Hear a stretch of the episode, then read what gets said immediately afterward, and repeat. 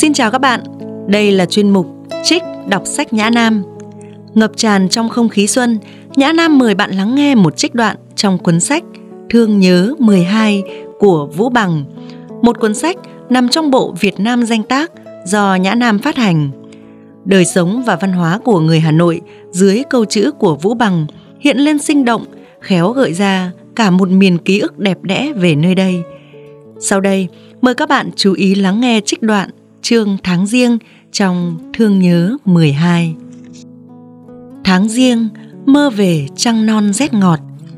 Tự nhiên như thế, ai cũng chuộng mùa xuân, mà tháng riêng là tháng đầu của mùa xuân, người ta càng chiều mến, không có gì lạ hết. Ai bảo được non đừng thương nước, bướm đừng thương hoa, trăng đừng thương gió. Ai cấm được trai thương gái, ai cấm được mẹ yêu con? Ai cấm được cô gái còn son nhớ chồng? Thì mới hết được người mê luyến mùa xuân. Ới ơi, người em gái xóa tóc bên cửa sổ. Em yêu mùa xuân, có phải vì nghe thấy dạo rực nhựa sống trong cành mai, gốc đào trồi mận ở vườn? Chàng trai kia yêu mùa xuân, phải chăng là tại lúc đôi mùa giao tiễn nhau, chàng tưởng như nghe thấy đồi núi chuyển mình, sông hồ rung động trong cuộc đổi thay thường xuyên của cuộc đời.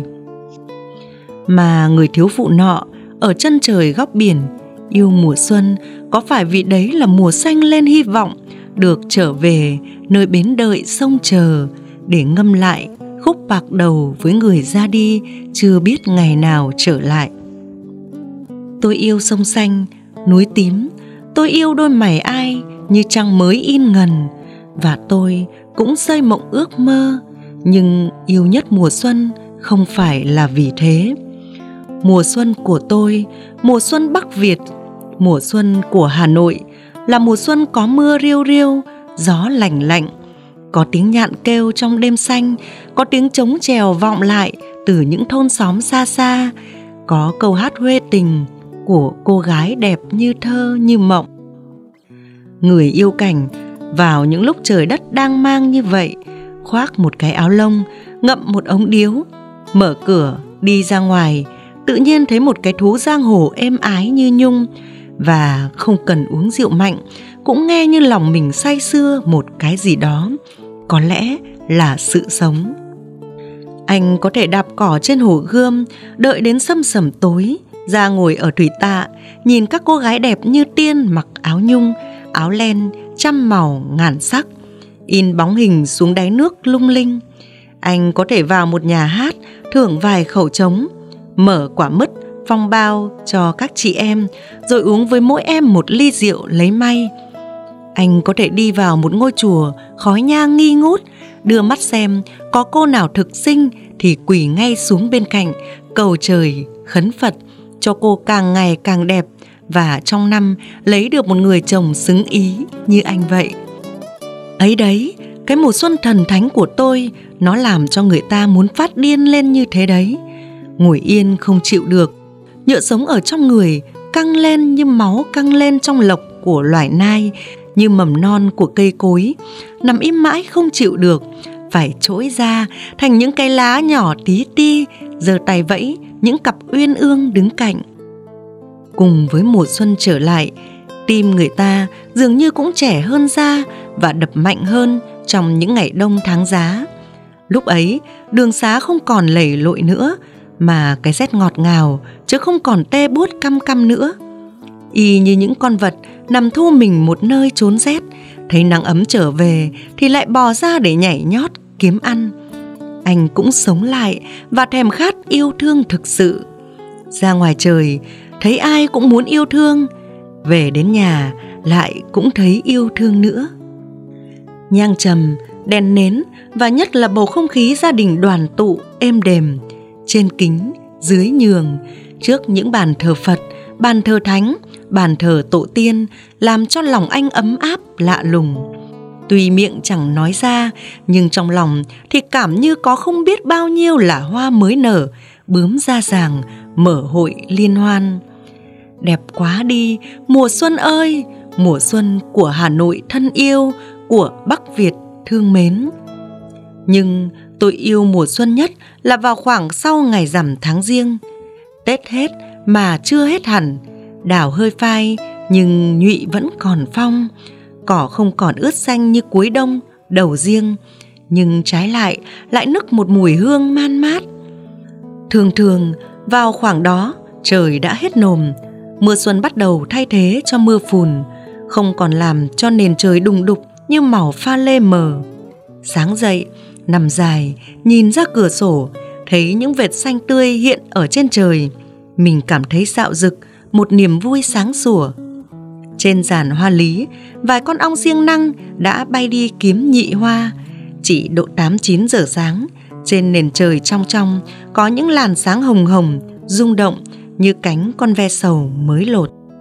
Ấy là lúc thịt mỡ dưa hành đã hết, người ta bắt đầu trở về với bữa cơm giản dị, có cả om với thịt thăn, điểm những lá tía tô thái nhỏ hay bát canh trứng cua, vắt chanh, ăn mát như quạt vào lòng. Cánh màn điều hòa treo ở trước bàn thờ ông Vải đã hạ xuống từ hôm hóa vàng và các trò vui ngày Tết cũng tạm thời kết thúc để nhường chỗ cho cuộc sống êm đềm thường nhật. Các con lại đi học cả rồi. Dưới nhà, người làm ngồi nhắc lại chuyện Tết với nhau. Tiền mở hàng được tất cả 12 đồng và đánh tam cúc thua mất 3 đồng mốt. Một cảnh thanh bình thú vị diễn ra thấp thoáng ở ngoài vườn, sân gác. Bảo là nóng ư? Không. Bảo là rét ư? Không. Thời tiết lúc đó kỳ lạ lắm. Rét vẫn còn vương trên ngọn xoan đào, nhưng đất ở ngoài vườn khô ráo, sạch bong, mịn màng như thể đất rừng Đà Lạt sau một đêm sương và qua những kẽ lá tròm cây có những bông hoa nắng rung rinh trong bể nước. Đêm xanh biêng biếc, tuy chưa có mưa dây nhưng nhìn lên thấy rõ từng cánh xếu bay. Về khuya, trời vẫn rét một cách tình tứ nên thơ, mặc dầu vẫn phải đắp chăn bông, nhưng ban ngày không cần mặc áo ấm như hồi cuối chạp. Người vợ bắt đầu thu hết những nệm theo trải ở sập chân quỳ và gối gấm trên ghế chắc mua tự bên tàu về để đem ra phơi dưới nắng xuân. Trên một cái chiếu màu khô nỏ, mi môn, quần màn với quần áo Tết của vợ chồng và các con sẽ được phơi như thể chừng ba nắng để rồi đem cất vào trong tủ có trải sẵn dễ hương bài để cho quần áo thơm ngát và khỏi nhạy. Ấy đấy, thường người đàn bà Bắc như thế đấy, sạch cứ như ly, như lau, cẩn thận từng ly, từng tí. Và càng thương hơn nữa là khi ta thấy người đàn bà chậm rãi vuốt ve từng cái tà áo, lồng nhỏ nhẹ từng cái khuyết vào cái khuy, rồi xếp vuông vức áo nọ lên quần kia. Như thể sợ động mạnh thì quần áo sẽ không còn vẹn tiết trinh vì nhào nếp lụa. Giản dị thay, cái đẹp của ngày xuân lúc đó, ở trong nhà, cái đẹp không còn phải tạo bằng đèn nến sáng trưng, bằng mi môn quấn màn rực rỡ, bằng hoa lá tưng bừng trong khói hương trầm nghi ngút, mà ở ngoài đường người ta cũng không còn bị chóa mắt hay say lòng vì những áo nhung trơn mượt, những giày kinh xòe cánh phượng bay hay những giải khăn san khéo biết lựa màu bay đùa trước gió như thể tơ trời vậy. Không, cái đẹp lúc này là cái đẹp thành thực, hồn nhiên, mộc mạc, cũng như người đàn bà, con gái đẹp không phải vì quần áo, vì son phấn, nhưng chính vì cái chất đẹp ở trong người tiết ra. Từ mùa đông qua Tết cho đến hôm nay, quần áo giấu mất hết cả thân hình đều đặn, núng nính, nõn nường của người vợ bé nhỏ, có đôi má đỏ hay hay mùi cúm rót. Hôm nay chợt thấy đôi mắt trong hơn, làn da thắm hơn và đôi vai màu ngà hằn qua tấm áo lụa văn.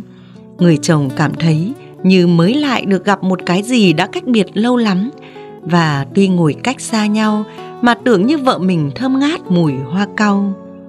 Đẹp như thế mới là đẹp, yêu đến thế mới là yêu. Cái đẹp của ngày Tết phủ áo nhung tím, quàng khăn lụa màu, giận lên rẻ nhung đen, đâu có thể so sánh được.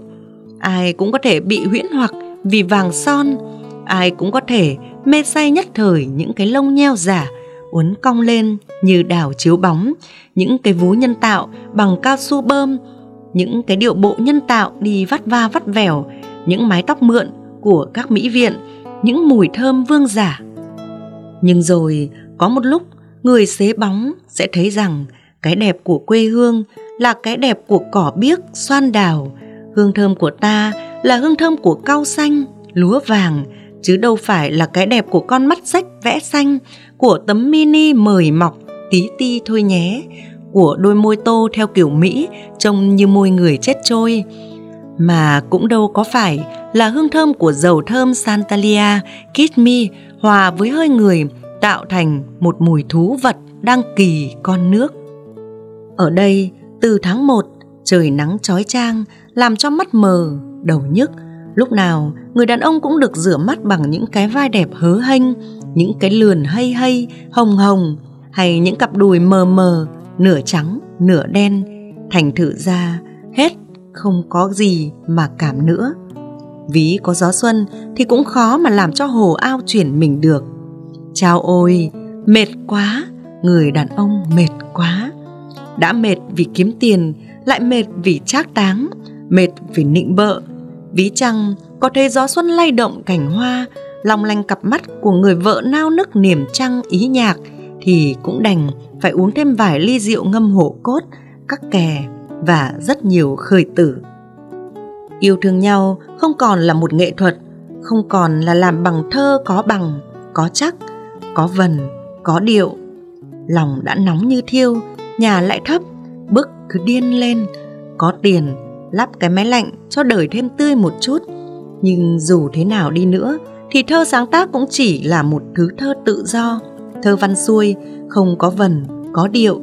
Ví đôi khi có vần có điệu thì cũng là cái thứ vần, thứ điệu lem nhem, lỉnh kỉnh. Nào đâu những buổi hoàng hôn lành lạnh, quấn quýt tơ hồng. Nào đâu những đêm trăng êm mướt như tơ, mái tóc ai xõa trên gối đầy những bông sao rụng. Nào đâu những tiếng tiêu, tiếng nhạc của trời tình bát ngát hoa hương, mến thương, nhịp thở ái ân thường thấy, vẫn viết ở trên những báo xuân, sách Tết. Trên các nẻo đường nắng chói chan và ở đất này, người ta chỉ thấy những người đi vội vã, chán trường, mệt mỏi. Dậy từ tờ mờ sáng mà tưởng như đã hết ngày rồi. Sới vội một bát cơm ra đĩa với khô, vừa ăn vừa lo công việc. Con cái muốn làm gì, tùy ý, bố mẹ còn bận đi lo tiền. Một cô sách bóp ra kiều dừng lại ở đường chợ cũ, ăn mấy cái bì quấn, nhắm với một ly đá lạnh. Một ông nhân ngày xuân tươi đẹp, bao vợ và con mua ba trái dưa hấu, bổ ra ăn cả nhà, mặt mũi tèm lem. Lại một bà thương chồng con vất vả quanh năm, bưng về cả một liễn cà ri trà, mở tiệc thưởng xuân, ăn với rất nhiều bún, kèm thêm một vài ổ bánh mì dài như cây đòn gánh. Ăn như thế mà khát thì uống một ly chanh muối hay chén đậu đỏ bỏ rất nhiều nước đá. Ai muốn mát ruột mà lành thì uống một chén sinh sâm hoặc một ly sữa đậu nành. Còn các cô gái dậy thì ăn thịt nhiều sót ruột, mua một vài đồng tầm ruột hay cốc chấm mắm nêm ớt ngon đáo để giòn rau ráu. Tháng riêng ở miền Nam ngà ngọc có một vẻ đẹp ly kỳ làm cho người ta háo hức, khiến cho cổ họng khô teo, muốn uống nước cả ngày, uống rồi lại khát, khát rồi lại uống. Mồ hôi cứ vã ra như thể là mình thoát dương, nhưng mà sướng. Sướng vì nhà nào dù kiết sơ kiết xác đến đâu cũng có một tủ lạnh để vài ba chai nước lọc, một cái radio, một cái tivi hò hét những giai điệu điên cuồng khiến cho ông Via, bà cụ, chàng trai, cô gái rên rú cả lên, muốn vặn mình già, nhảy vũ điệu cha cha cha rồi thoát y vũ như trong xô trương mình giảng. Tươi quá, trẻ quá, quả là một giai đoạn đang lên. Nhưng tại làm sao tất cả những sinh khí tươi trẻ đó đang lên đó không làm khuây khỏa được lòng người sầu xứ, luôn luôn mong cho đất nước tiến triển vượt bực, mà trái lại lại làm cho y giàu dĩ hơn, nhớ thương hơn những tháng riêng Bắc Việt đã qua rồi. Ơ, cứ vào dạo này đây, ở Bắc người ta đi lễ vui đáo để. Chiều chiều, đứng ở nhà khai trí tín đức, nhìn lên cầu Thế Húc sơn đỏ ở giữa đám cây xanh, đồng đảo những người đi lễ trong ngôi đền Ngọc Sơn trắng toát. Anh cảm thấy có những lúc nước lộn lên trời, trời rơi xuống đất khi nhìn những bóng người hiện ra huyền ảo ở dưới làn nước xanh mơ. Qua ngõ hồ là đền hàng trống, có tiếng là hương ngát của trời. Quá ra đến hàng hài là đền quan phước, ai mất người, mất của đến cầu xin thì thấy. Từ đó ngược lên ra lối tòa án là chùa quán sứ. Ờ, chắc bây giờ mấy cây thông bách tán ở trước cửa chùa đã lớn lắm rồi ấy nhỉ. Thế rồi là chùa Dâu, chùa Kim Cổ, đền Quán Thánh, chùa Trấn Quốc, thờ ông Thánh Đồng Đen, chùa Bà Đá, chùa Liên. Trời, biết bao là chùa đẹp, biết bao nhiêu cảnh nên thơ, biết bao nhiêu người đi lễ cầu con, cầu của. Trước đây, tháng riêng ở Bắc là tháng người ta chỉ dành ra trước là lễ Phật, sau là lễ tiên tổ ông bà. Người sống cảm thông với người chết trong tháng ấy, lấy tâm tư mà nói chuyện với nhau, lấy đạo lý mà khuyên bảo, dạy dỗ nhau cách nào cho vẹn đạo làm người.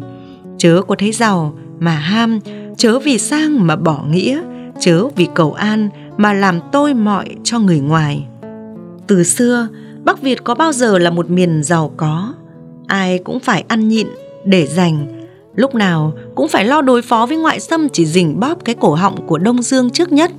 Không năm nào không lo bão tố, lụt lội, hạn hán, mất mùa. Nhưng lạ lắm, cô ba à, tại sao tôi thấy người Bắc lúc nào cũng bình tĩnh, trầm mặc, sẵn sàng chơi lại những thử thách của trời, trong khi vẫn sống một đời sống nội tâm phong phú, nhất là người đàn bà Bắc, sao cũng lo gánh vác giang sơn nhà chồng, cũng lo từng miếng ăn giấc ngủ cho chồng, cho con. Cũng hai xương một nắng mà có vẻ như không đầu tắt, mặt tối như người đàn bà ở trong đây. Ở trong đây, người ta vội quá. Người tử tế lo vội vàng để kiếm sống đã đành. Ngày các cô tứ thời lấy ngoại kiều, ngồi lên đống tiền, cũng vội. Các xe hơi chạy vội, các kèn xe bóp vội, uống rượu cũng vội, xoa mặt trượt cũng vội và nếu đôi khi có tập uống chén trà tàu, bắt trước ngâm bài hoàng hạc, cũng cứ vội luôn. Bây giờ, ngồi mà nhớ lại, tôi không thể nghĩ được rằng tháng riêng ở bắc có những sự vội vàng, vất vả, não nề đến như vậy. Người ta sống đúng như cái sống do các bậc quân tử tàu chủ trương, sống đầy đủ, có thiếu một chút cũng không sao, làm việc cho mình, cho xã hội nhưng vẫn có thì giờ đi thuyền trên đầm thơm, hát bài hái sen một mình. Buồn tần bán tảo ở đô thị, thôn quê, nhưng vẫn dành thì giờ đi chợ, kiếm một món ăn ngon cho chồng. Rồi đến ngày rằm mồng một, vẫn rảnh rang đi cầu lễ cho sống lâu giàu bền dân an, quốc thái. Và có hội hè gì, vẫn sửa cho nếp áo mới, tô đôi má cho hồng để cùng với chồng vui chơi thưởng thức bạn thân mến, các bạn vừa lắng nghe trích đọc chương tháng riêng trong cuốn Thương nhớ 12. Nếu bạn thấy hứng thú và muốn đọc thêm, bạn có thể tìm mua sách tại các hiệu sách của Nhã Nam hoặc đặt mua trên Tiki, Shopee và Hà Xá nhé. Nếu bạn muốn Nhã Nam trích đọc cuốn nào trong số tiếp theo, hãy để lại bình luận bên dưới video nhé. Rất cảm ơn bạn đã quan tâm và kiên nhẫn lắng nghe. Xin chào và hẹn gặp lại.